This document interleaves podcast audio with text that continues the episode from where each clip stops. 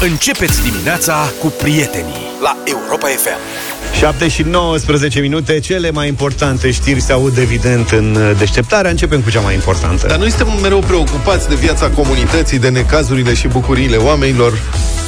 Ne-a atras atenția în dimineața asta o relatare despre viața unei doamne care E la necaz. are un papagal ce nu o lasă să doarmă noaptea. Cred că Adică e sunt- un cred că papagal, papagal, nu un papagal. Un, Cred că se mai întâmplă și altor doamne. da, este în urmă Papagal cu cu șase... pene, zice, adică nu... Papagal, papagal, am zis, Da, nu da. papagal. Ce ai înțeles? Ce, la ce te gândeai de fapt? Ai lăsat-o așa să...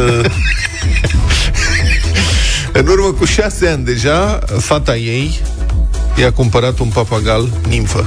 Ha? Așa îi spune, papagal nimfă. E un tip de papagal. Asta e modelul de Are un papagal. Ciuf, da. Adică Aruncat pe spate. E de la panchist. Nu e, a, exact. Ăla. Nu e tip peruș de la mic, este unul puțin mai mare. E măricel. Da, papagalul nimfă și în acest timp citez el, adică papagalul nimfă. Nimfa este un nimf. E un băiat. A învățat să cânte, să fluiere, să rostească anumite fraze, etc. Scrie doamna. Ca toți băieții. De altfel. Dar, continuă dânsa, a devenit de nesuportat. Țipă toată ziua, e agitat, ne atacă, am înțeles că vrea o parteneră, lucru imposibil de realizat. Săracul, bă, de-aia face așa. Nici nu spală vasele, Da. face mizerie prin casă. E un porc de papagal. Mamă, știi cât de mult mi-am dorit și un papagal de ăsta vorbitor? Serios, toată viața mea am vrut un papagal, dar mereu mi-am... Vezi că sunt ăia mari, mă, cum le zice. Păi de-aia, da. Papagalul au un nume. Domnul Adi. Nu știu, unul domnule, gri cum care se nu e cheamă? așa frumos, dar Ăla ăla este mare, da. foc de deștept. Dar mereu m-am gândit, bă, și când plecăm, ce Și la faci tine pe el? în Mi-e casă. milă de el, că-ți dai seama, el se umanizează complet. Vii cu tine. Strigat prin casă. Volovon! Ateuțe, zacuscă! Mici, mici! Cine a pus mâna pe popoarele mele albastre? Miau. Da. Și uh, doamna continuă. Mai grav e că așa va fi până la bătrânețe și trăiește 15-20 de ani. Și doamna este dezesperată, nu știu dacă așa fac papagalii aceștia, dacă mai aveți frate. Frate, are cineva papagal de ăsta nimfă? E chiar așa belea la casa omului? E, se tăvălește pe jos, face urât? Uite ce zice doamna, citez. Am ajuns că dimineața ne trezește ca un copil mic. Țipă, apoi trebuie să-i ții companie. La masă țipă, vrea de toate, dar nu mănâncă. Ne foiește de nezăpăcește. Am ajuns să mă comport ca atunci când aveam copil mic.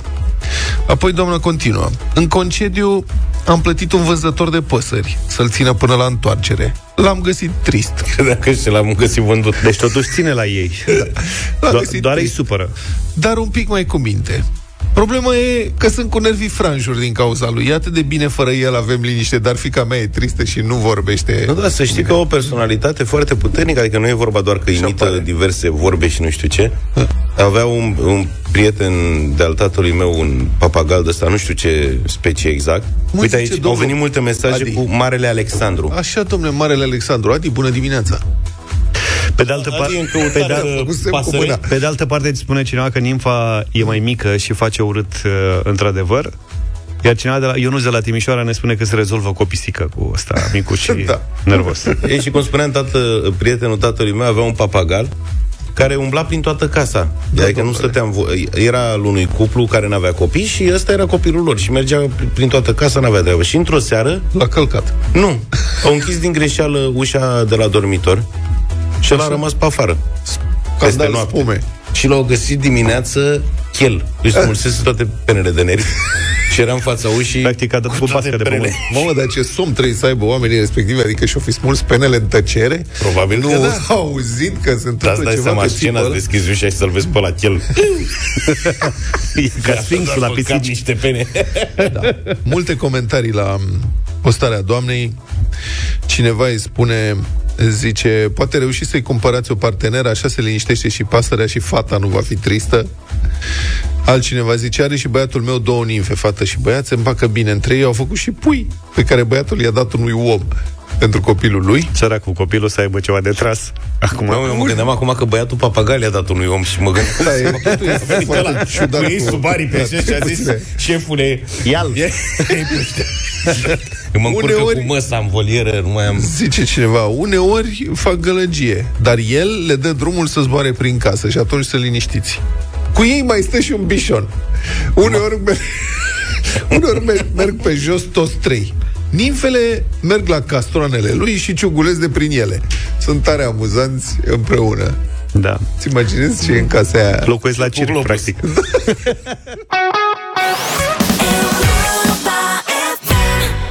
7 și 30 de minute. Ia ca o problemă veche care s-a inflamat brusc după postarea unui profesor din București. E vorba de intrarea separată pentru profesori din școli, intrare pe unde elevii nu au acces, o chestie tradițională pe care o știm cu toții. Ați încercat vreodată să intrați pe la intrare pentru profesori? Că pe vremea noastră, ca să zic, așa erau lucruri, așa era, erau lucrurile obișnuite. Problema nu Era o provocare. Era o provocare, nu era da. că am încercat, problema e că am fost dus pe la intrarea aia Nu, nu, de nu, nu, câteva nu, ori. nu să fii dus, că aia nu era de bine. Dacă păi, de ajungeai asta să zic. intri pe acolo în, însoțit, Da, era nu era nasol. bine. Nu, singur, și să mergi pe scara profesorilor. Pe scara profesorilor am trecut de vreo două ori. Mamă, parcă săream gardul la Banca Națională așa. Da, da, da, da, da, da. Aveai un sentiment, Cu o frică, adrenalină, nene. da. Și tupeul maxim era să intri la toaleta profesorilor. Mamă, și aia... Ăla era arăta tupeul profesorii. maxim. Eu dar nu știam unde e, că m-aș fi dus, dar n-am găsit-o niciodată, jur. Era ca o legendă. Am crezut că nu există. Da, de cancelarie vă apropiați vreodată? Da. Nu. Nu. La cancelarie a intrat vreodată așa... Tu? Nu. Niciodată. Așa pur și simplu? Da. Ba da, am intrat într-o pauză. Eram... Din greșeală sau ceva? Nu, n-am Ce- intrat din greșeală, aveam cumva... Bandidos. Aveam cumva treabă pentru că eram elev de serviciu, cum așa s-a Mă, că aveai nimerit. o justificare, mă, Da, nu așa. da, altfel, păi ce să caut acolo? Intru singur în gura lupului. De curiozitate să vezi ce se întâmplă. Plus că mă știa toată școala, că da, n-aveam ce căuta. Deci fiți atenți, că am vrea să vorbim un pic despre asta. De ce ziceam că s-a inflamat uh, problema? Consiliul Național al Elevilor a făcut, uh, mă rog, raportul anual, are mai multe sugestii, cereri către minister, burse, transport, felul în care se aplică unele sancțiuni, dar cere și ca, prin noul statut al elevului, să se precizeze că nu va, vor mai exista intrări-ieșiri separate din unitatea de învățământ, care să fie destinate exclusiv profesorilor, Consiliul spune că, citez, elevilor le este restricționat accesul în mod ilegal în prezent. Și o acuzație destul de tare, adică discriminare. În replică, o profesoară de română de la o școală din București a declarat pentru publicația Școala Nouă că desfințarea intrării separate pentru profesori ar fi, citez, o formă de uzurpare a imaginii cadrului didactic. Doamna spune așa, în primul rând, suntem categorii sociale diferite, adică noi profesorii și ei elevii. Uh-huh. Și dânsa a făcut apoi o comparație cu spitalul. Nici la spital, dacă mergem, nu dăm nas în nas cu doctorul pe scară. Au intrări separate medicii și pacienții. Am încheiat citatul. Eu am văzut că au și parcări separate la unele spitale. Doamna mai uh, scrie așa, un cadru didactic, chiar și în societatea contemporană în care este afectată imaginea profesorului, rămâne un mentor, un formator de destine. Și ca să pot să fac lucrul acesta corect, adică să fie mentor, îmi trebuie o stare, îmi trebuie un statut, un loc în instituție. Haideți atunci să le deschidem și cancelaria, să intre și în cancelarie, a mai declarat doamna profesoară. Are dreptate. Ok. În contextul ăsta, mulți români care locuiesc și muncesc în străinătate au comentat imediat, observând că în țări precum Austria, Anglia, Statele Unite, Singapore, Germania, într-o mulțime de locuri de pe glob, copiilor care merg la școală și profesorii mm-hmm. sau restul personalului folosesc totuși aceleași intrări și ieșiri din școli și nu pare a fi o problemă. Deci discuția a ajuns în faza de la alții cum se poate și au rezultate mai bune. De asta depinde calitatea școlii românești? Doamnă profesoară, cam aici s-a dus discuția. Acasă, ceaba asta, Loș, președintele Consiliului pentru combaterea discriminării, a spus că nu este discriminatoriu accesul separat în școală pentru profesori. Domnul Astaluș a mai declarat pentru Edupedu, citez, din punctul meu de vedere, spune dânsul, ca fost elev și actual părinte de elevi în preuniversitar, este o formă de respect față de profesori. Corect. Desigur că unii cataloghează măsura ca fiind o formalitate și susțin că respectul față de profesor nu se exprimă în principal prin astfel de măsuri. Dar ele reflectă, spune dânsul, cred, și statutul profesorului în școală și în societate și reprezintă o formă de echidistanță a profesorului față de elevi atunci când îi evaluează. Să știți că și în instanțe, de exemplu, judecătorii au intrări separate față de justițiabil și nu este o formă de discriminare. Am încheiat citatul. Și eu cred că și pentru copii e mai bine. Ce se ce lucruri crezi? să ai nas în nas cu profesorii pe scări? Păi tu pe scări pe acolo mai alergai, mai pune tâmpenii, mai așa una, două, dai de un profesor pe scări. Sincer să fiu mie, eu sunt, eu nu cred că în asta constă respectul pentru profesor. N-are și nu legătură, cred că e- profesorul trebuie asimilat cu o instanță de judecată. Adică, sincer, nu cred că, așa cum spune domnul Ceaba asta, și e adevărat că la intrarea judecătorilor în sală toată lumea se ridică, e adevărat că au, adică cred că au intrări separate, n-am mai fost de mult la tribunal, dar nu cred că relația elevului cu profesorul trebuie să fie ca relația celui judecat cu judecătorul. Pe asta, asta vreau să zic și eu. Adică judecătorul și cel judecat au relații total diferite. Da. Sunt poziționați total diferit din Mai start. stați Puțin. Voi nu gândiți lucrurile așa, nu știu cum să zic, ideal și la nivel de copii de clasa a doua, a treia. Când vorbim de, intra, de pro, raportul dintre profesor și elev, ne gândim în primul rând la adolescenți și la preadolescenți, da? deci la liceenși și la aia de la gimnaziu. Unde sunt tot felul de copii cu fel de fel de apucături, adică trebuie să fim realiști și sinceri, da? Sunt și golani, sunt fel de fel de copii, da? care fac fel de fel de lucruri. Așa, și pentru și- acești copii trebuie să co- copiii ăștia trebuie să respecte cadrele didactice. Sigur că respectul nu se câștigă și nu e neapărat relevant pe unde intră profesorul ăla în școală. Păi și atunci? Dar e vorba de un set de Care lucruri. lucruri? Păi, când intră în școală, să zicem că dacă intră prin același loc ca profesor, interacționează cu el 30 de secunde, mergând pe același culoar. După care se presupune că vor sta împreună ore întregi în aceeași încăpere, unde profesorul poate să-și exercite locul de mentor. Da. Adică pf, problema este că 30 de secunde trec prin același cadru de ușă sau că stau ore întregi, zile la rând, în aceeași încăpere și acolo profesorul nu se poate impune. Asta rezolvă problema cu să se impună în fața elevilor? Păi nu, da, zic, poate și asta ajută un profesor care nu e suficient de m, bine pregătit să se impună în fața unor copii, să-i dea un pic de credibilitate. Să-i dea ce? De boost? De, de un boost, da. Am vrea să vă ascultăm și pe voi, dragi prieteni, care sunteți pe frecvență cu noi, 0372069599. Înțelegeți care este problema, cu toții am trecut prin asta. Ar fi interesat de văzut cum stau lucrurile și din partea profesorilor, și din partea elevilor, și din Da. partea părinților, pentru că ar trebui să aibă cumva și ei un cuvânt de spus. Da. Deci, sunați-ne să vorbim despre asta, ce părere aveți. Știu că este o problemă care pare minoră, dar uite că uh, sunt foarte multe comentarii pe subiectul ăsta și, um, până la urmă, așa cum spune și Luca, ajungem într-o discuție despre respectul elevilor față de profesori și relația dintre profesori și elevi. Cum ar trebui să fie uh, ea definită? Adică este o relație, așa cum spune domnul Ceaba Astalos, ca între judecători și judecați, ar trebui să fie o relație mai aproape de prietenie. 0372069599 Vă asc- Vă așteptăm, ăsta e telefonul nostru și știți și numărul de WhatsApp 0728 3 de 1 3 de 2.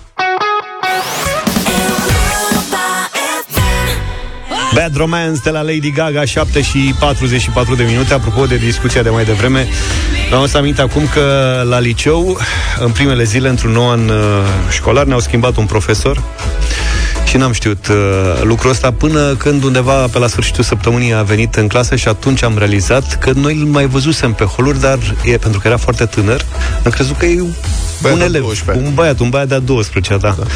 Și el venind în clasă pe joi, vineri așa, știa cam totul despre noi, pentru că se plimba pur și simplu pe culoare Ce și... mișto. Da. Dar uh, și-a făcut o intrare atât de bună încât a fost de-al nostru, știi? Și atunci a câștigat respectul foarte repede. Hai să vorbim despre asta. Da. Uite, au venit mesaje, să avem și telefoane. Hai să începem. Păi, oricum, profesia de profesor e luată din ce în ce mai mult la mișto de către bă, generația actuală. Pentru că poate sunt mai în vârstă, au o mentalitate diferită, bă, mulți au prins poate și alt uh, regim, ăștia sunt. Să-i pui să intri și pe aceeași ușă, bă, e ca și cum ai aduce profesorul la același nivel cu elevul. În situația în care bă, sunt foarte multe cazuri de bullying asupra profesorilor. Sunt tot felul de filmulețe pe internet unde vedem copiii luând la mișto și batjocorind uh, profesorii, iar instituția ne luând niciun fel de măsură.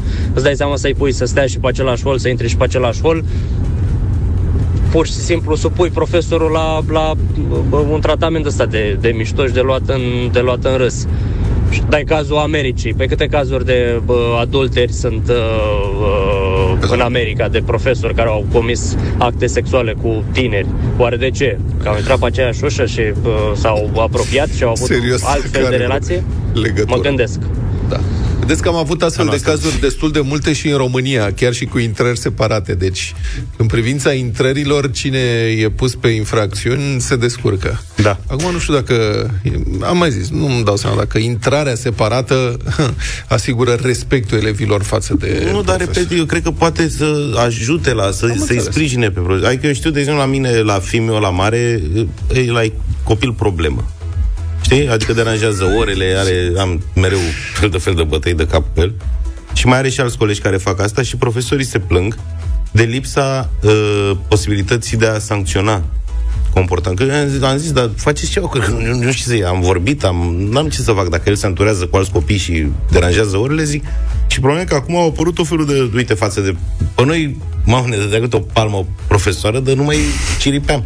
Ceea ce nu e ok, sigur, dar dacă e Mă, tot sus, mai mult din de la instrumentele intrarea astea... separată, la să batem copiii la școală. Nu, mă, nu, dar spun față de cum era școala pe vremea noastră, Puteți când să luăm vorba noastră telefoane? ți era frică să intri pe la intrarea profesorilor. Da. Gata. Deci frica, nene, frica asta, da, să fie da. teroare și frică. Aveam o profesoară, că pă, dau și eu în asta, acum între a cincea, a aruncat cu un pantof după noi și ne-am liniștit. Dar asta nu înseamnă că ne-a câștigat uh, încrederea. Andreea, bună dimineața! Bună, Andreea! Bună dimineața, Andreea sunt din Târgu Mureș. Bună, Andreea! Uh, ce pot să vă spun e că pe vremea când eu eram la, la școală, bă, profesorii aveau atât intrare bă, separată cât și bă, scară separată, Da, atât sigur. în uh, școala Știm cum era. Acum gimnazială, spune-ne cât de și- cum ți se pare Um, ideea de a, De a schimba lucrul de a ăsta. schimba lucrul ăsta. Uh, nu cred că uh, faptul că profesorii au o intrare separată poate să impună respect în, uh, în, fața, unui, în fața unui elev. Mhm. Uh, adică i- respectul cred că se câștigă altfel. Da, cum a zis și colegul noastră, poate să fie, nu știu, o verigă într-un lanț. Asta zic. Deci Mulțumesc. poate, Eu poate cred că trebuia să întreb altfel. Trebuia să spun așa. Dați-mi trei argumente care fac un prof, ca un profesor să fie respectat de către elevii lui. Și eram curios, sau dați-mi 10 argumente. Deci și dacă argumente. cineva ar fi inclus, Menționat scara ar de- fi menționat da. între acea, în această listă de argumente și să aibă intrare separată. Nu știu dacă ar enumera cineva, dacă ar invoca cineva asta. Păi, încercăm, dar altă dată. Că Acum e prea târziu. Daniela, bună dimineața! Bună, Bună. dimineața, da. Bună dimineața, bună dimineața și Bună. la mulți ani. Bine ați Mulțumesc. revenit la emisiunea rog. dumneavoastră și a noastră preferată. Părerea ta. Uh, Eu sunt medic și, în primul rând, sunt medic datorită dascălor pe care i-am avut de la doamna învățătoare până la profesorii de facultate și mi se pare absolut normal Da. ca în curtea școlii, bine, pot, pot să intre uh, pe aceeași poartă și elevii și dascălii, dar scara, scara dascălor ar trebui separată de cea a elevilor. De ce spun? Domnul Luca avea, are dreptate, se vede că are uh, copii școlari, copiii se îmbulzesc, uh, aleargă, iar dascălul are în mână catalogul, poate să fie puțin mai în vârstă, să urce mai greu și lesne să se împiedice. Și atunci un mic semn de respect și de grijă față de cei care ne pun stilou în mână și față de cei care ne învață carte, este acest uh, argument, este acest Da, să știți, mic amănunt. doamna doctor, că profesorii se deplasează și pe culoare în același loc pe, pe unde se deplasează și elevii, adică nu doar pe scară. Pe Adică scară pe- e un pic mai greu. Pe scară Ah, te împiedici înțeles, mai ușor, înțeles. vă zic sigur, decât pe o, E și riscant, un poate să- cum este fost. Poate să-ți alunece în piciorul pe o treaptă. îmbulzeala pe culoarul plan e ok, dar să nu se îmbulzească pe scară, de aceea să aibă scare diferite, dar culoarul poate fi comun. Sigur, și- pe am și spus, pot să intre pe aceeași poartă, nu au nevoie de, ace- de intrări separate. Numai în scara școală. să fie. Da, scările Doamna să doctor, fie să știți separate. că înțeles. tot pe vremea mea, că vorbeam, am început să vorbim cu pe vremea mea, aveam profesori care bă, preferau bă, scara elevilor. Da. E treaba Și lui nu aveau, Rațiune. nu aveau nicio problemă, adică îi respectam și nu îi împingeam niciodată. Există Probabil președinți, cei mai tineri, sigur că da, sigur că da, Există sigur că da. președinți de stat care preferă bicicleta sau care vor să meargă cu metrou, dar e o chestie de opțiune. El are un statut. Da. Noi, ca să aibă statut, trebuie să aibă avion privat. Iată. Cu care să se ducă în insulele da, Capului Verde. altfel îl vede președintele african. Pe de altă parte, în Statele Unite chiar are nevoie de scară separată și mă gândesc, domnul președinte. Apropo de ce a spus doamna doctor, Mihai e profesor, bună dimineața! Bună Salut, dimineața. Mihai. Salutări, uh, dragilor. Uh, Profesor fost, ca să spun așa. Fost profesor. Am, 20, am 28 de ani, am încercat să cochetez cu această meserie, am dat toate examenele, am fost chiar și la evaluare în clasă cu copii, am și uh, predat jumătate de ani și ce pot să vă spun este că Respectul vine în momentul în care profesorul este respectat de la nivelul guvernului, de la salarii, de la modul în care el are materialele cu ce să lucreze cu elevii. Intrarea este irelevantă, adică ce facem, amestecăm apa cu uleiul, facem separări. Nu. Ideea este că noi, uh, tinerii care doream să terminăm facultatea și să predăm la clasă, nu aveam respect în primul rând din partea instituției. Bun, respectul din partea, din partea elevilor vine în momentul în care tu intri la clasă cu, ca să spun așa, un gând bun, cu nu că ești frustrat că mâine nu știi ce salariu ai ca profesor debutant, că un copil poate veni și poate avea haine, gadgeturi și alte lucruri mai bune decât tine și tu nu o să ți le permiți niciodată ca să mijlocești ceea ce faci, în primul rând, nu ca să te lauzi. Deci de aici pleacă respectul. Foarte interesantă Asta e abordare. corect. Mulțumesc asta foarte este mult. Sunt de, problema. da, sunt de acord că trebuie să ai o anumită liniște sufletească și o siguranță a traiului ca să... În orice meserie, nu doar în asta, poate că în asta, în meseria de medic, în cele în care interacționezi direct cu uh, oamenii, poate că acolo îți trebuie ceva mai multă siguranță din acest punct de vedere, dar pe de altă parte mă gândesc la felul în care am trecut eu prin școală, am avut profesori pe care i-am iubit, profesori pe care, sincer să fiu, i-am disprețuit ca adolescent. Cred că oricărui adolescent îi se întâmplă asta. Nu mi-aduc aminte să fi fost vreodată interesat, adică să fi făcut vreo legătură între felul în care erau plătiți ei și respectul pe care îl impuneau ei la clasă. Doi, n-am făcut niciodată o legătură între uh, locul pe unde intrau ei în școală și respectul pe care îl purtam, sau din potrivă. Nu. Da, da, ai trăit într-un moment în care societatea nu făcea diferențele astea materialiste, că și noi am copilărit, practic, ok, un pic mai încoace, dar tot în comunism. Da, când mergeam în uniformă la școală, nu exista ce acum, telefoane mobile de zeci de mii de lei, Și Uh, ce îmi spui tu este că dacă... apropo de ce spunea domnul profesor, Dacă, dacă, dă profesorii, ținută. dacă profesorii nu își pot permite ultimele gadgeturi, atunci să le oferim o intrare separată, nu? E Ca vorba să- de un cadru care Păi- constă uniformă, intrare separată. Toate astea, cap la cap, fac să îi induci copilului un respect față de școală. Ce ai mai adăuga? în afară. Adică, bun, hai, intrare separată, stai mă puțin. Mai lasă-mă ce, nu mai avem timp. Mai asta vrea pune să-mi ceva. facă niște răutăți, să mă scoată din sărite. Lasă așa. Bine, mulțumim mult! Republica Fantastică România la Europa FM. Nu e nicio noutate când spun că majoritatea politicienilor români ajunși în poziții de decizie tratează statul ca pe o feudă personală. Numai bună pentru împărții funcții clienților, susținătorilor, servitorilor politici, în general. Principala metodă folosită este numirea în câte o funcție, plătită gras din bani uh, publici, uneori și cu câte 10-15 mii de euro lunar, plus sporuri, plus prime de vacanță, plus prime de ziua instituției și așa mai departe. De cele mai multe ori aceste numiri se fac ca interimar. Asta este trucul, asta înseamnă că omul numit în funcția respectivă poate fi dat afară oricând, tot printr-un simplu ordin. Asta mai înseamnă, desigur, și că cei numiți în aceste poziții, nulități absolute de cele mai multe ori, sunt totalmente dependenți de bunăvoința șefului politic care i-a pus acolo. Că dacă nu fac ce li se spune, se găsește oricând alt slugoi să ia locul, unul la fel de tâmpit, dar mai obedient. Sunt însă și cazuri în care aceste funcții sunt ocupate prin procedură legală, pe durate clare, cu mandate prevăzute în legi de organizare. Asta se întâmplă în instituții în care statul nu este unic acționar, de obicei, și unde n-ai ce face, legea trebuie respectată, că altfel fac scandal acționarii privați. Dar nu trebuie să vă imaginați că aceste prevederi legale și funcții de conducere obținute prin concursuri și proceduri legale pe durate precise reprezintă cumva vreo protecție în fața câte unui lider politic pe cât de hotărât, pe atât de hrăpăreț.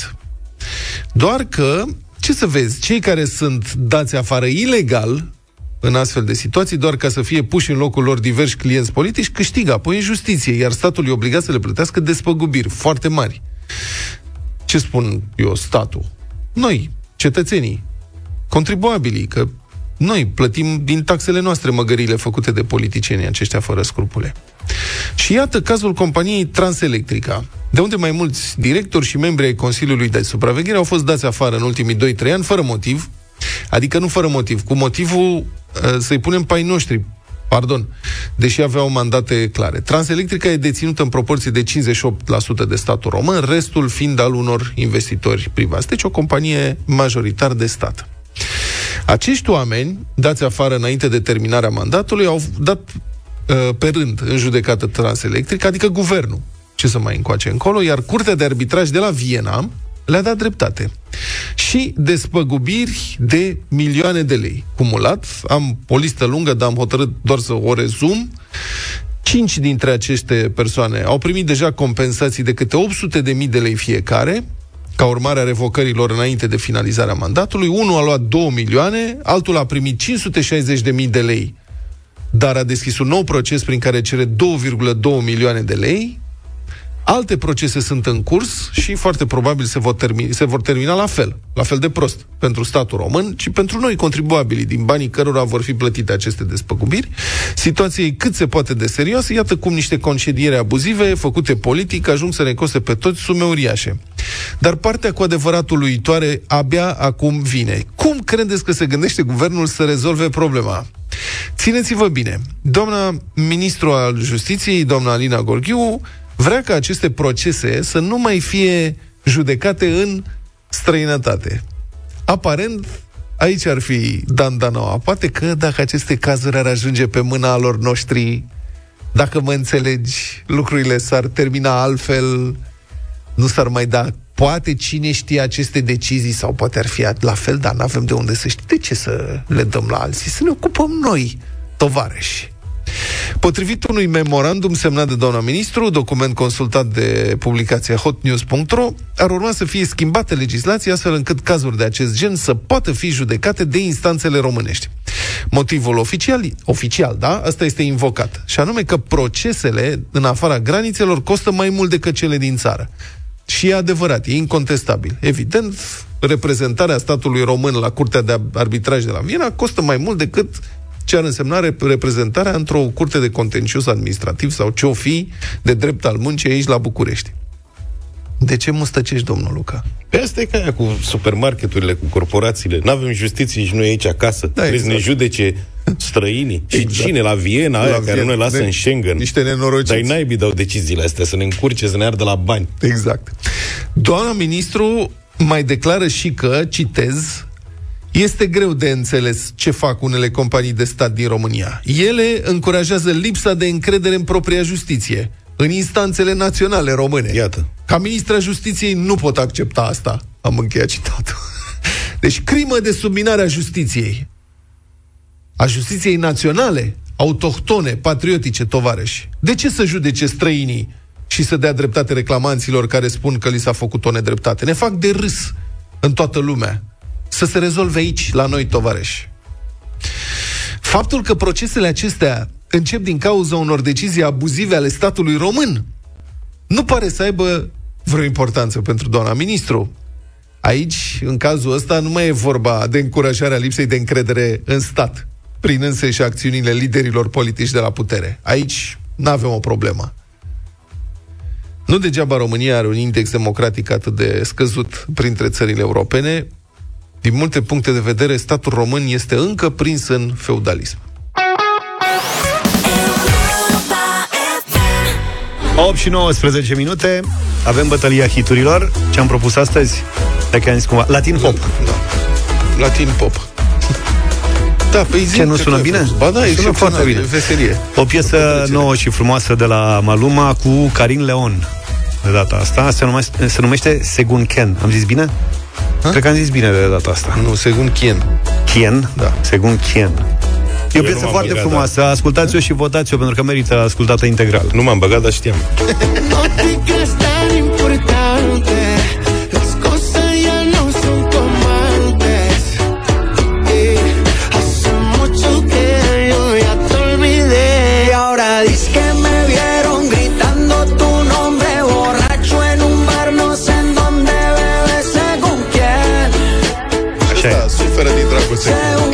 Doamne. Marc a fost uh, părăsit și așa mai departe. E foarte frumoasă piesa. Hai să o ascultăm integral.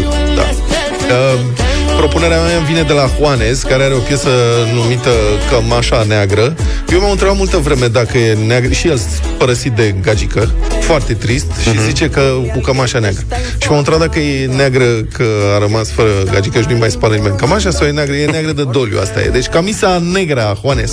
Tengo, tengo la camisa negra, porque negra tengo el alma. Yo por ti perdí la calma y casi pierdo hasta mi cama. Cama, cama, cama, baby, te digo con disimulo que tengo la camisa negra y debajo tengo el difunto. Eu vă propun în dimineața asta una dintre piesele mele favorite din spectrul latino, Alejandro Sanz, Corazon Partio, tot de dragoste.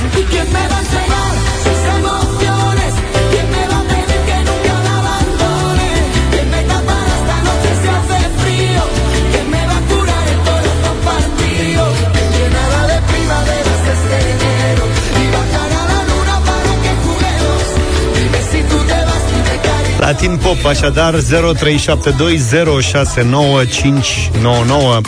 Ionuț, bună dimineața! Bună dimineața, Ionuțe! Bună dimineața! Bună, bună! Gata, Segun Chen. Prima piesă. Ken, Ken, gata. Bravo, Prima domnule! piesă. Mulțumim A tare mult! deschis scorul.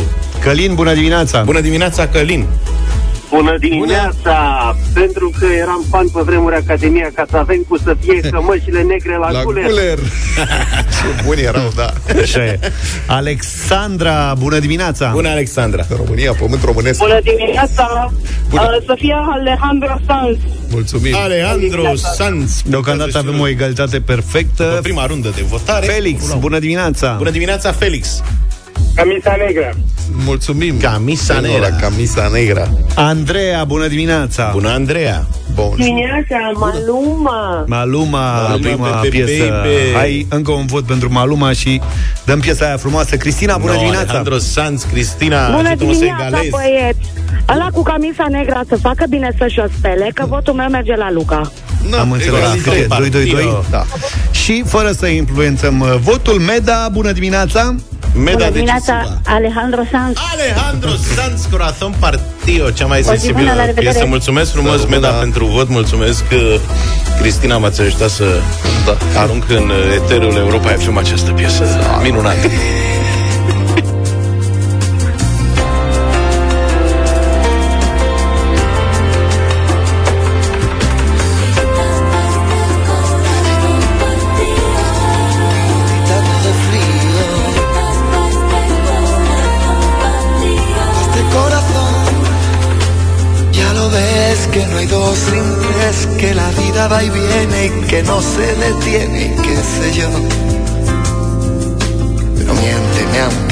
dime que algo queda entre nosotros dos, que en tu habitación nunca sale el sol, ni existe el tiempo ni el dolor.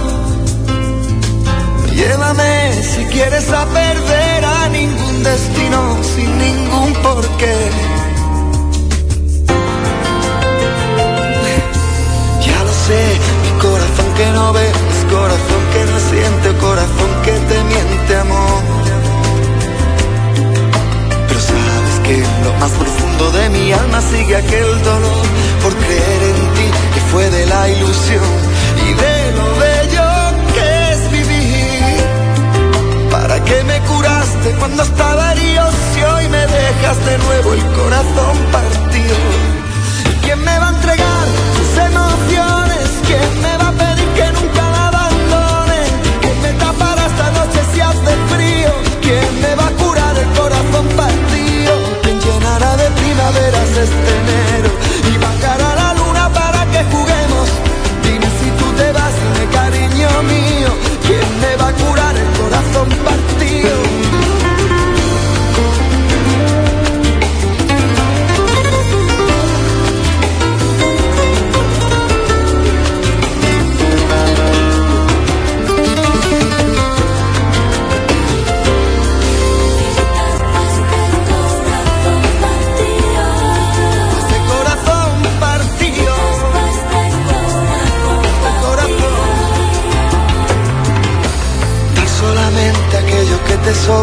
nunca fue compartir, sino dar limosna, amor.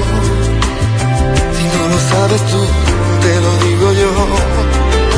Después de la tormenta siempre llega la calma, pero sé que después de ti, después de ti no hay nada.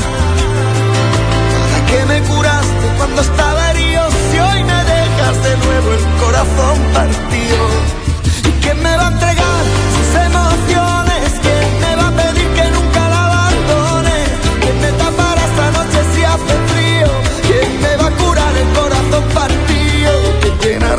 primavera se este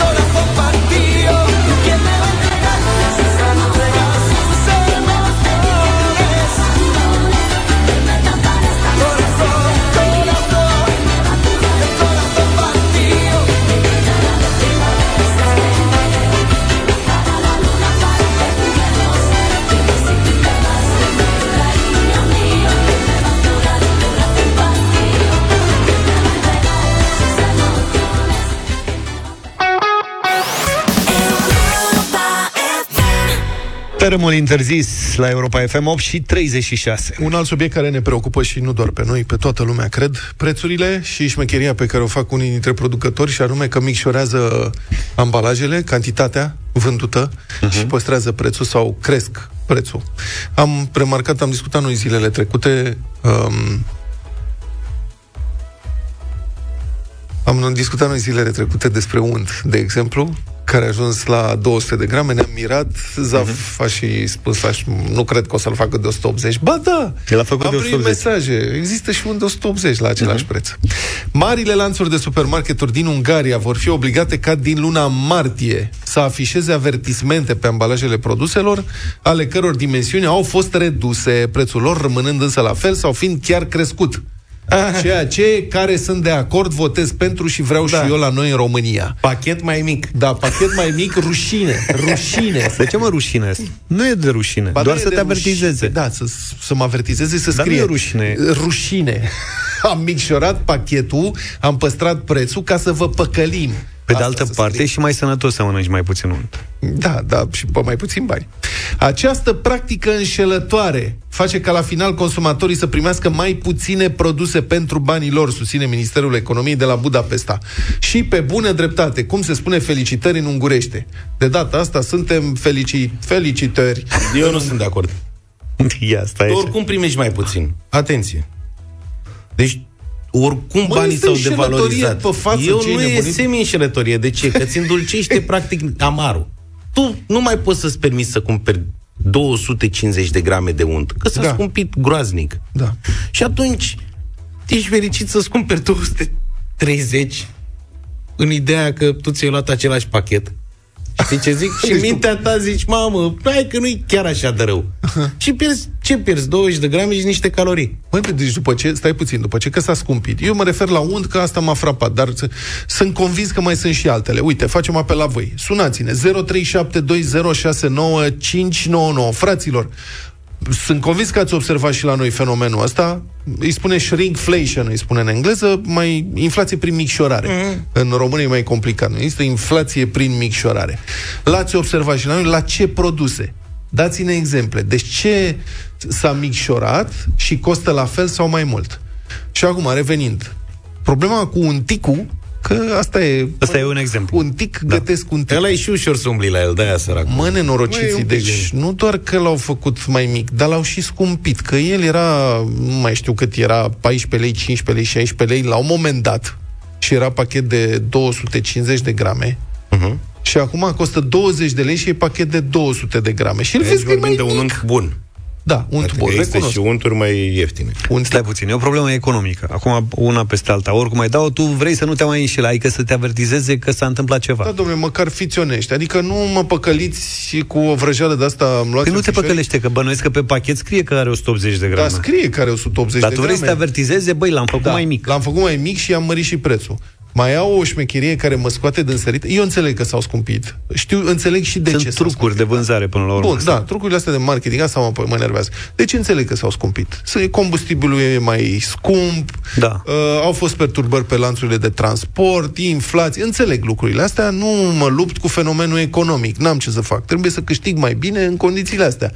Dar Asta e la fel ca trucul ăla în care îți vând un săpunel mic cât două unghii într-o cutie cât un telefon. Și zici, mă, am luat un săpun mare și ajunge acasă și descoperi că, de fapt, volumul cutiei este de patru ori mai mare decât săpunul respectiv.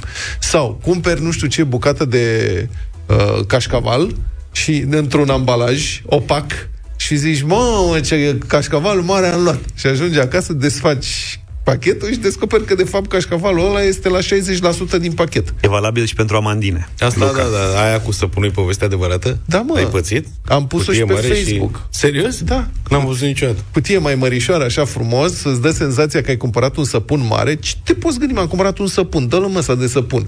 Ai o cutie opacă, adică, na, nu...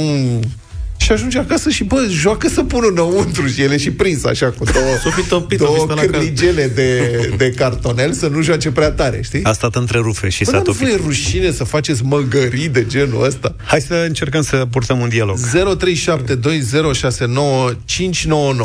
Dacă ați observat fenomenul de inflație prin micșorare, ca să nu-i zicem barbarismul ăsta să-l preluăm în română shrinkflation, inflație prin micșorare. Și la ce produse? La ce produse? Dați-ne niște exemple de preț și dacă ați fi de acord să scrie rușine. Nu rușine, exagerezi aici. Să te avertizeze că s-a întâmplat lucrul ăsta. Da, să scrie rușine cu roșu mare.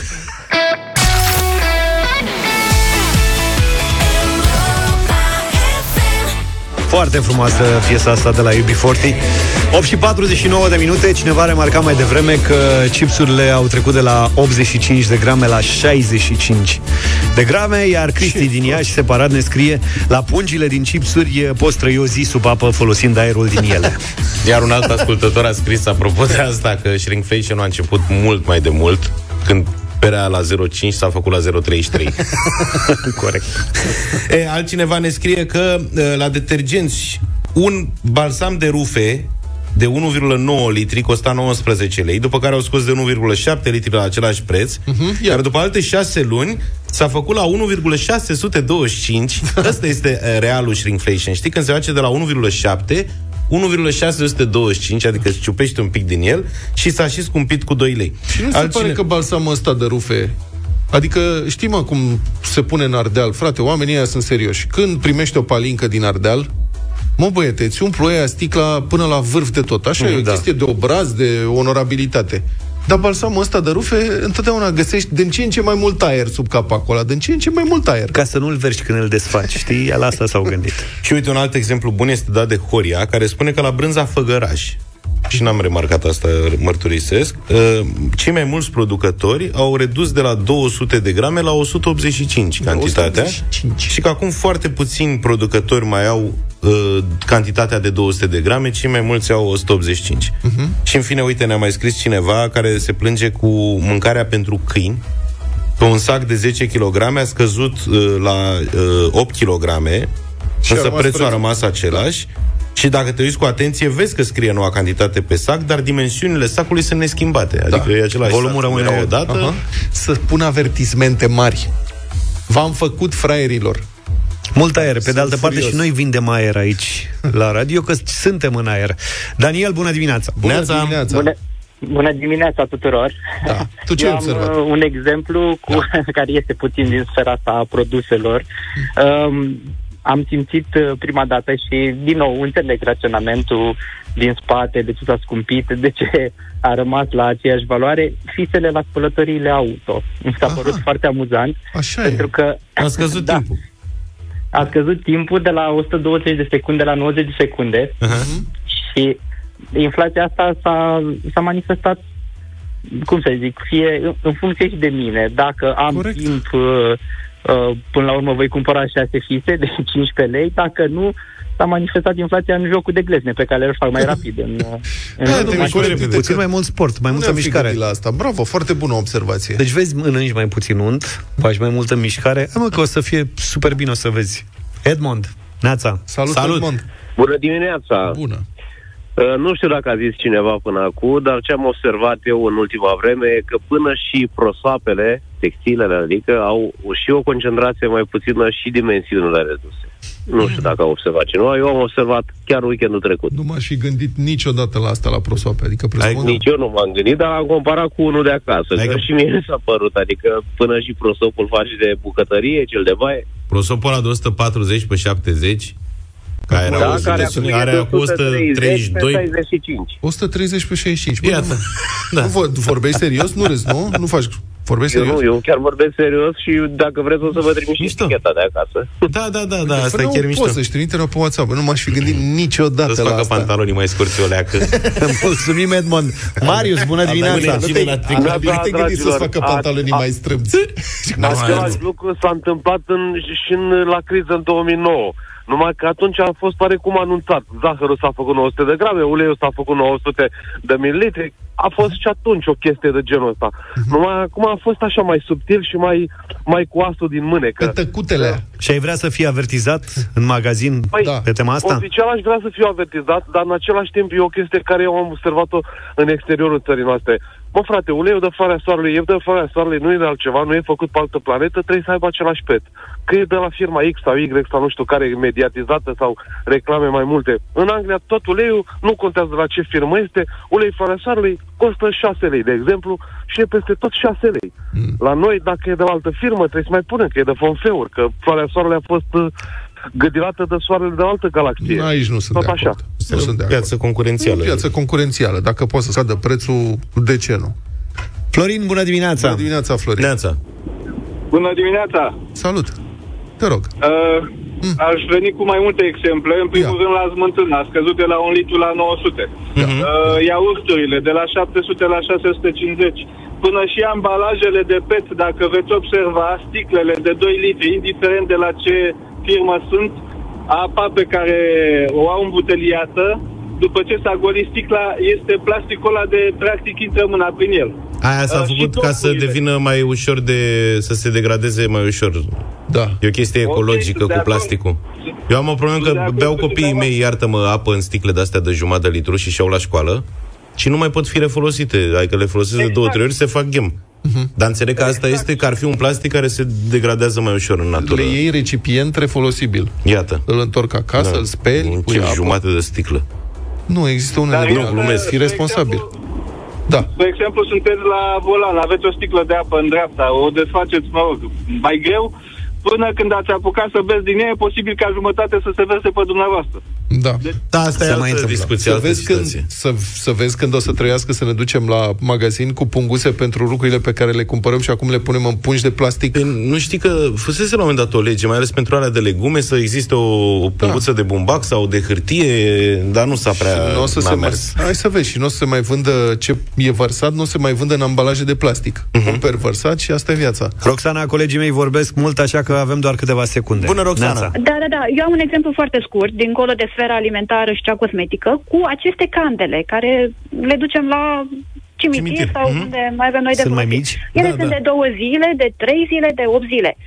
Problema acum sunt este două că ele, un jumate de- sfert din ele sunt goale și prețul a crescut cu 2 lei pe bucată. Da, e Asta un e cea mai mare problemă. Fenomen generalizat. Este Am uluitor. remarcat și eu asta în candelă, că e puțină ce are. Da. Mie mi se pare că unul dintre aspectele la care nu ne-am gândit la inflația asta prin micșorare este la politicieni. Avem politicieni din ce în ce mai mici, care ne costă din ce în ce mai mult.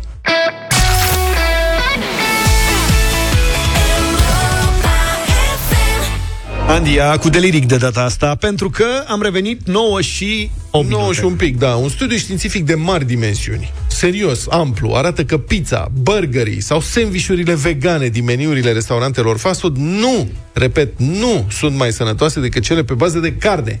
Încă un mit prăbușit. Uns să venit știrea asta. Da, frate, de când o așteptam. Unsă. Este un studiu care a uh, cercetat produsele oferite de numai puțin de 50 de lanțuri de fast food din 5 țări.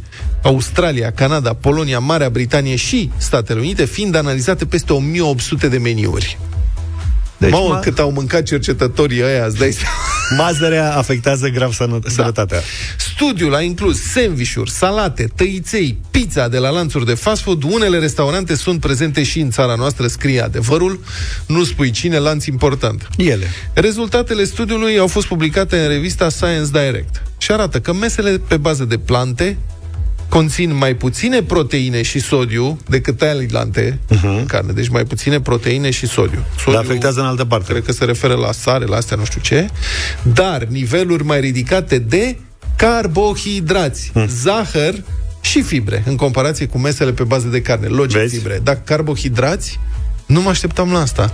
Zahăr, deci tu te duci ca v- veganul onest să-ți iei un meniu, un burger, un cheeseburger din mazăre. Un green cheeseburger. Da, un cheeseburger din mazăre, niște aripioare de pui din napi sau ce se dă. Și de fapt bagi zahăr la greu. Și te gândești că în felul ăsta poate te ajută la siluetă, slăbești și când colo bagi carbohidrați și zahăr ca spartul.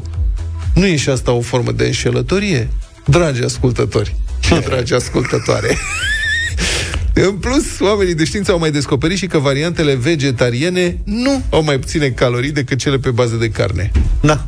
Deci după Ce-ai ce făcut? că te îngrași cu carbohidrați și zahăr, ai tot atâtea calorii. Păi și care mai e șpilul? Păi e o chestie de filozofie aici, nu înțelegi tu. De ce? Că veganii n-au probleme cu caloriile. Ei, în general, sunt nativ Etic. slabi. Că, în primul rând, e- de, în, ei sunt vegani, da? Da. Unu. Stați așa, fiți atenți. Deci, Fiind în vegan- momentul ăsta o să provocăm, cred că o să avem o manifestație cu vegan, torțe, coase și furci în față, Nu e pentru că acest carnivor rotunjor, durduliu, Nu. Luca, ne explică cum gândesc veganii. Ia zi, Vegani cu torțe. Deci veganul, prin definiție, veganul nu este și nu poate fi gurmand, decât dacă e bolnav, adică e vegan forțat. Da? Dacă e vegan prin opțiune, Dar n-are poate- cum să fie gurmand. De ce, mă? Poate poftește la salate cum poftești tu la... Ne, ne, Da. da. e gurmânjorie, Nici. știi cum vrei tu. Adică dacă găsești un fan bulgur, s-a terminat. Și atunci, Poate nefiind vede gurmand, Când, când vede veganul... Poate că Julie, da, când vede un praz, da, îi leșină. plouă în gură, salivează în lateral, cum faci tu când vezi uh, un Și riba, asta spun. un Deci, antricot. dacă plecăm de la principiul acesta, domnule, în care veganul nu este prin definiție gurmand, Da. atunci el nu are nici cum să fie gras, decât tot așa, dacă e- are un dereglaj. Și atunci nu-i pasă ce calorii mănâncă, pentru că el e slab. Și fiind slab, poate să mănânce burger de aia cu zahăr și cu Carbohidrați. carbohidranți, Cât poate. până leșină. Cât bagă el. Că el oricum nu poate să mănânce mult. El nu termină hamburgerul, mai lasă în farfurie un pic. Față de noi, care mâncăm doi hamburgeri. Întotdeauna. Uite, domnule, o piesă rock. Băi, mi-a rămas Asta chestia râde. asta Baby, I love your way Propusă la bătălia aia rock Da, da, numai Uite, domnule, toți un aveți rock în de cap. la Calumea Da, este. Are accente rock. Are toate ingredientele tobe, unei piese rock. are Rock tobe. are tobă, orgă și, bat, și chitară. Ca să știți. Deci, practic, ca orice taraf. Orgă nu. Da, tobă și chitară. da. Să știi că Era electric. țambalul, știi cât bați în țambal Ar putea fi și la foarte bun pentru o piesă rock Dragi colegi Ia zi și stimați ascultători și ascultătoare, copiii voștri economisesc, îi învățați să economisească? Nu. Cumva? Nu economisesc? Tu nici măcar tu nu economisești așa. Mă, tu investi, mă, Luca, pe ai tăi? Ăla mare economisește, dar îl văd zgârcit. Hai că nu consider Deci că are economisește, viitor. consider că nu cheltuie. Păi asta e prima condiție. Da, da, e un pic dif- e o nuanță aici. Că una e să economisești cu cap, adică să-ți propui să strângi bani pentru un scop sau să-i strângi pur și simplu și alte să nu cheltui că nu-ți place să cheltui din ei. Adică gen mai bine mai cheltui de la tactul, de la, știi? Că el are, eu îi dau... Nu e rău. Eu am încercat să-i fac o minimă educație financiară, eu fiind uh, analfabet financiar complet. Adică eu sunt, n-am niciun talent financiar și am zis să-i dau o sumă de bani săptămânal. Da. Cât? Vrei să spun și suma? Asta e ca la școală. Am... Acum se gândește dacă se face Eu am sau nu zis- de râs La început Ia îi zi, mă, dădeam că zici de mine. 50 de lei săptămânal, Da. da. după care am majorat. Tăcând cu inflația și cu 60. tragedie la 100. Ah, Fii atent, bun, 100. mamă, și am zis, din 100 asta, tu Auzi, da, îți iei- stai puțin, stai puțin. Îi dai și alocația lui de copil? Nu. Hai să... Nu. Are... Aia se economisește, o economisește maică sa. Care are știe E la bancă. joc. Dar Da, cât are e și alocația? bursă și alocație. Cât e alocația? Nu știu, că nu o strâng eu. Auzi, dar auzi? de ce nu lași pe Oana totuși să se ocupe de chestia asta financiară? Că se Ea pricepe se oricum ocupă. mai bine decât Dar eu îi tine. dau bani cash, mă, tată. Ah, ok. Acolo lucrăm cu cash, Oana n-are cash. E în filmul vostru. Am înțeles. Și el vine la tati, care are cash. Și eu îi dau lui cash și fii atent, că i-am zis, uh, băi, zic, fii atent că îți facem card. La finele anului trecut, hai să nu, bă, nu mai e ok. Hai să-i facem un card, să aibă card. Ce a nebunit ăla. Nu vreau card. De ce? Mm, mie îmi place cu, cu cash. Ca să nu vedem noi ce își cumpără și A, când. exact, ai văzut? El, în general, are o... Deci așa e și statul român. Da, Cu cetățenii, exact. știi? Da. Cumva- Bă, să fiți uh, pe carduri, să nu știu. Nu, noi vrem cash, să nu vadă statul cât cheltuim noi. Cumva asta e un exercițiu prin care îți dai seama cât de devalorizați sunt banii, în sensul că îi dai 100 100 de lei, mie la început mi s-a părut chiar exagerat de mult, zic, să nu se apuce să-și cumpere tâmpenii. El practic cheltuie 10 lei pe zi cu care își cumpără un suc la 0,5 litri, tip da. iced tea, uh-huh. și un pachet de gumă de mestecat. Uh-huh. Deci ăștia sunt cei 10 lei. Sucurile nu sunt bune ca au zahăr. Eu am zis că de aici mai și strânge, mai ce să strângă mă nene. Și problema e că a început să vină, vine la mine. Uh, îmi dai și mie, te rog, uh, 8 lei mărunt? Păi zic, ți-am dat 100, pe da, dar n-am mărunt. Păi se schimbă. E foarte bun. Da. Nu seamănă deloc Sau, cu tine. azi pot să mă duc să mănânc o șaorma cu colegii, da, dăm 50 de lei. păi, Păi zic, ai o banii aia, vezi tu cum faci cu ei. E, Da, da, dacă nu mănâncă acasă, nu se pune că Că aveai că o se cheltuială cu economisește. mine acasă Corect. pe Are mâncare dreptate. și să o, măcar să compensăm o... Da. O metodă prin care puteți să încurajați uh, să economisească e una pe care o folosește, am citit, îmi văd că și Gordon Ramsay. Șeful ăla agresiv, Da, da, da. știi? Rău. Gordon Ramsay a povestit că le dublează copiilor banii pe, la sfârșitul anului, banii pe care aceștia reușesc să economisească de-a lungul Foarte anului. bun asta. Ha? Da. Adică, tocmai ca să încurajeze să economisească, probabil că le dă și lor, au mici salarii, bani în funcție de joburile pe care uh, le primesc și m, la sfârșitul anului vin cu bănuții economisiți și el le dublează. Și când mă gândeam la asta, mă gândeam cum ai făcut noi. Îți dai seama că ne împrumutam de la, prieteni, de la prieteni? Da, ca să fie ceva acolo. Hai că am reușit să... Și îți dau înapoi. Da? Nici o problemă, dar economiseam măcar un pic. Altfel, Ramsey ăsta pare un scărțar îngrozitor. Zice, copiii mei, are împreună cu soția lui, au șase copii împreună. La șase mai mici. copii nu prea pare scărțar. Da, e nu generos. Sunt, tot, sunt din căsătorii diferite, Da, nu da, contează. Ok, au grijă de șase copii. Și spune că i-a crescut să fie foarte atenți cu banii lor. Sunt super disciplinați și concentrați pe ce fac. Da. Băi, adevărul că mi-ar și fi și frică să fiu copilul lui Gordon Ramsay. Voi l-ați văzut cum e asta? Dar nu e fioros în toate cazurile. Nu. Și îmi spune așa, dacă plecăm în vacanță, le spun în aeroport când trecem pe lângă salonul business, să nu credeți că doar pentru că suntem familia Ramsey o să spargem 10.000 de lire pe un zbor de lux. Mergeți înainte. Bă, deci ce scărțar, auzi, era e multimilionar și ăștia mici ar vrea și ei să zboare în condiții mai civilizate, nu? La economii. Mergeți înainte și probabil că în uh, avion nici le cumpără sandvișuri, Da. că sunt prea scumpe. Și nici nu spune că nu se făcute de el. De asemenea, el i-a anunțat deja că nu o să le lase moștenirea verea, ca să nu crească răsfățați. Asta să-i pot să-i ajut- anunț și eu pe copiii mei. O să-i ajut să-și ia câte un apartament, dar o să le iau doar avansul pentru credit. O să le dau doar avansul pentru credit, am mai spus Ramsey, adică le dă să-și Avansul facă să se credit. bage în belele. Da, se bage în belele, te încurajează să se bage în belele. Bă, cum sunt bogații ăștia, frate, ceva îngru. Eu dacă aș fi bogat, aș fi mult mai generos. Vezi, mă, de asta nu ne, e bine să nu ne băgăm în chestiile astea complicate, să facem averi, Da, să facem economii. economii și așa mai departe. Da, și până, adică sensul vieții tale devine ulterior să-i terorizezi pe copii, gen. Da. Că până la urmă e- le faci un neajuns cu toate regulile astea. Bă, nu ești bogat, gata, asumă-ți. Dar tu dacă ai fi bogat, ai cheltuit tu banii pentru tine sau ai lăsat copiilor? Nu, dar nu le-aș uh, Nu, pune mă, atât să de zicem, mult. pune în cazul că ai fi câștigat la loto Da, și nu cumpărai Europa FM, păstrai banii, să zicem. mi-e greu aici. Așa. și asta e, păstrai banii Da. și îmbătrâneai. Ce făceai cu banii respectivi? Spărgeai tu? Luam Peter, suedez, să nu mai îmbătrânesc. Și să... Dacă îi cheltuiam eu, îi cheltuiam cu ei, da. Cu ei? Cu ei, da. A, da, Pe noi, în general, banii îi cheltuim pe vacanțe în familia noastră. da, da, le lăsai ceva sau spărgeai tu tot? Luam o mașină nouă și le lăsam. Că trebuie să o schimb. Decât atât. Da. Da. Complicat asta cu banii. Uite și Steve Jobs, ai văzut că nu le dădea tablete copiilor? Băi, astăzi se fac 17 ani de când s-a lansat iPhone. Dacă Vezi? știați. Sau dacă nu știați. Da. 17 anișori astăzi. Se Ăsta împlinesc de la fix. Microsoft cu vaccinurile, cum îl cheamă? Bill Gates cu Bill Gates. vaccinurile. Păi nu el e vinovat pentru chipuri și vaccinuri. A zis Zice că nu le asta lasă vreo decât nimic. vreun miliard, în restul donează. Da, mă, Levis Tâmpit. Gărciob are 100 Da, le de... bă, să se bucure de viața azi. Eu sunt pe asta, cu Carpe Diem, cu știi ce zic. Da. Pe Ai ce? 100 de miliarde. Lasă-l, mă, nu vezi, se întâmplă nu știu ce tragedie. Peste 2 ani o să zică, la, bă, tata, ai văzut? Da, mai ținut cu 10 lei pe lună, că hata să fiu nu știu ce și s-a dus naiba. Eu în locul tău i-aș da lui Ștefan mai mulți bani. Mai mult de 100? Da. Nu e și Nu așa. știi ce se întâmplă peste două zile, n-ai văzut hata, cum zici tu?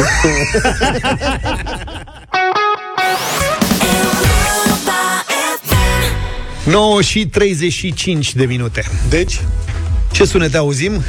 Băi, am dat peste, apropo de sunete, am dat peste un cont al unui inginer de sunet, cred că e american omul respectiv, postează pe Threads, creează sunete combinând cele mai Adică cele mai ciudate sunete combinând obiecte la care nu te-ai fi gândit niciodată. pot fi combinate. Da. Este o poezie.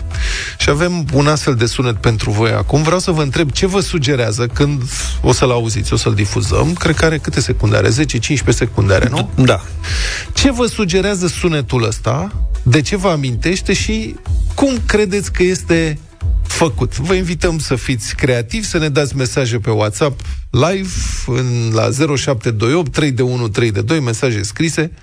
Noi ne citim, difuzăm sunetul și gândiți-vă, deci, ce vă sugerează și de ce vă amintește și mai ales cum credeți că a fost el făcut. Fiți atenți, concentrați-vă un pic.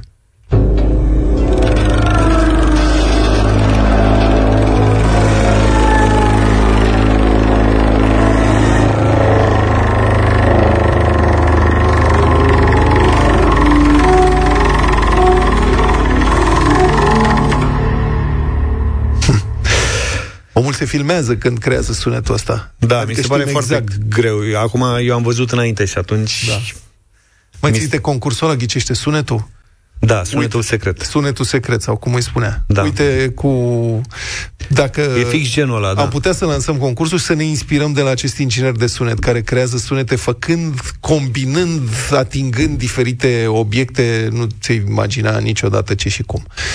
Deci sunetul ăsta mai dă-l o dată și dați-ne mesaje. Cum credeți că e făcut și de ce vă amintește?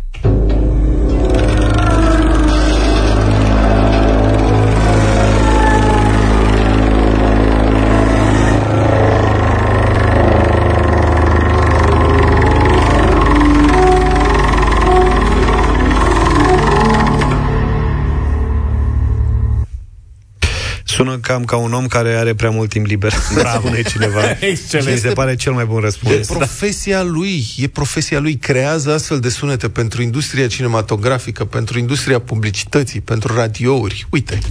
Un tip care taie cu flexul ceva metalic, nu. Gândiți-vă că e inginer de sunet și Poate combină, combină lucruri. Da. Un Pieptene și calorifer. pieptene și calorifer.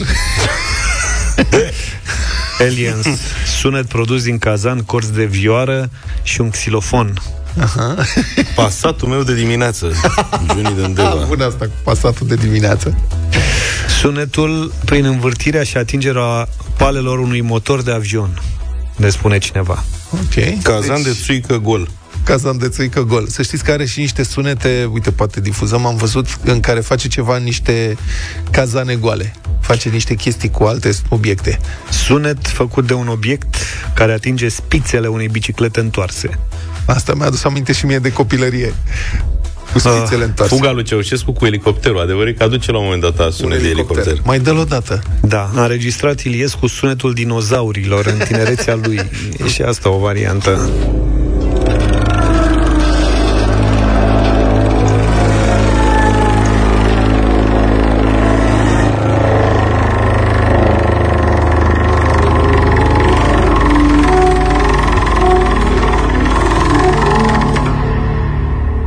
Vă zic? Zi-mă. Mai e ceva sau? 10 secunde înainte să se spargă țevile termoenergetice. și asta este foarte bună. Stomacul unui vegan. Cred că și stomacul meu de carnivor când mi-e foame, mai ales acum dacă nu prea mănânc dimineața. Deci omul are un violoncel pe care l-a așezat orizontal pe pupitrul lui și a apropiat evident microfonul de coarde și cu mâna dreaptă ține un ventilator de la ieftin de plastic care se vinde prin bălciuri vara ca să-ți faci răcoare. Știți, uh-huh. o chinezărie de aia cu... Un ventilator, practic, o dar de la mic. mizerie de aia de 10 lei. Uh-huh. E cât mână. Și cu ăla se plimbă încet cu palele pe coardele violoncelului. Uh-huh. Coboară, uite așa, frumos, încet, încet, pe toată lungimea coardelor și înregistrează sunetul respectiv. Și ăsta este sunetul. Este produs de atingerea palelor unui ventilator ieftin de plastic de coardele unui violoncel care, din imagini cel puțin, arată super profi, adică presupun că este un instrument adevărat. Vrei să mai dai o dată sunetul? Acum Deci violoncel scump cu ventilator ieftin. Ieftin, da. da. Și acum, ascultând asta sunetul, puteți să vă și imaginați cum se întâmplă.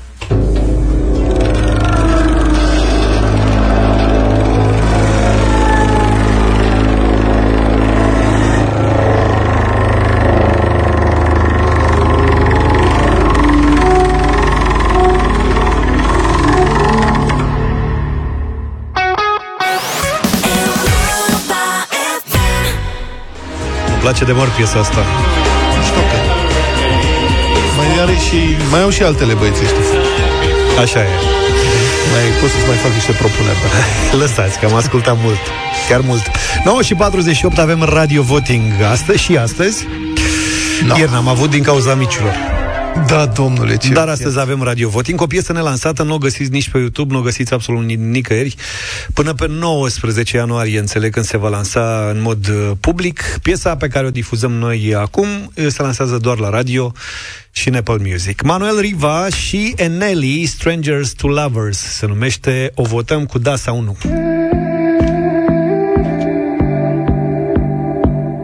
Tell me how to get it.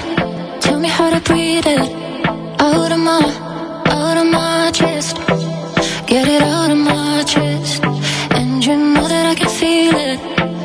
I can read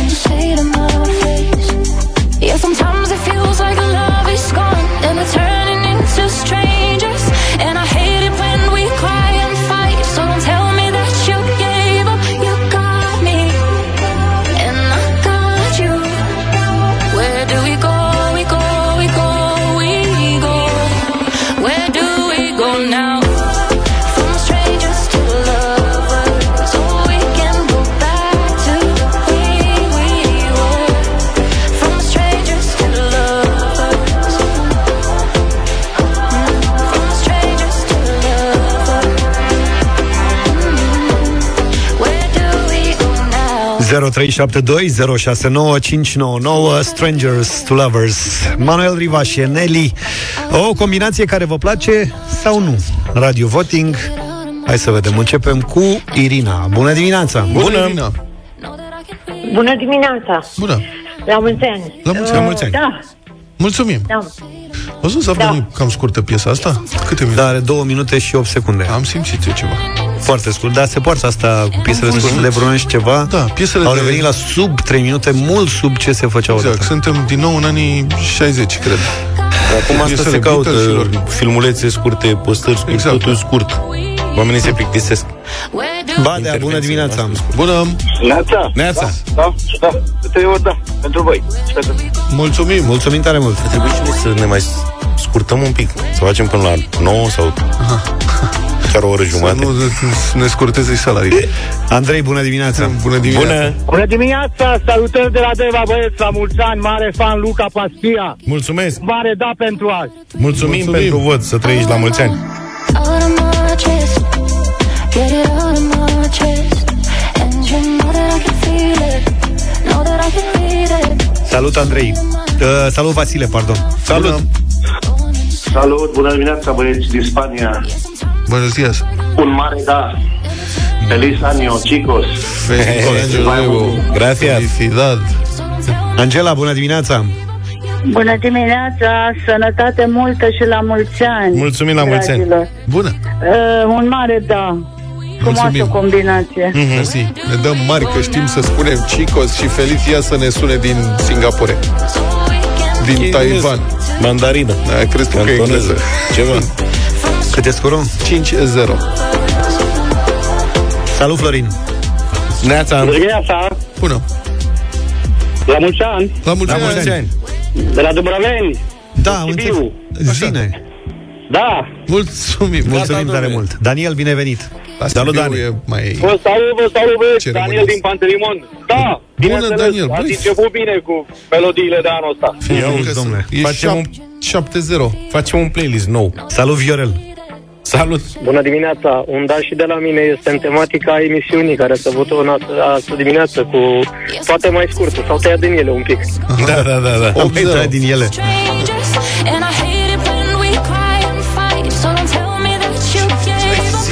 0? N-aș fi zis. Mihai, bună dimineața!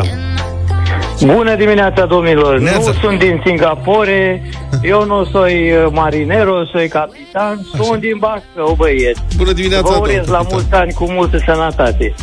Hai să Asemenea. votez și eu, votez și eu un da pentru Eneli după succesul cu Vanotec.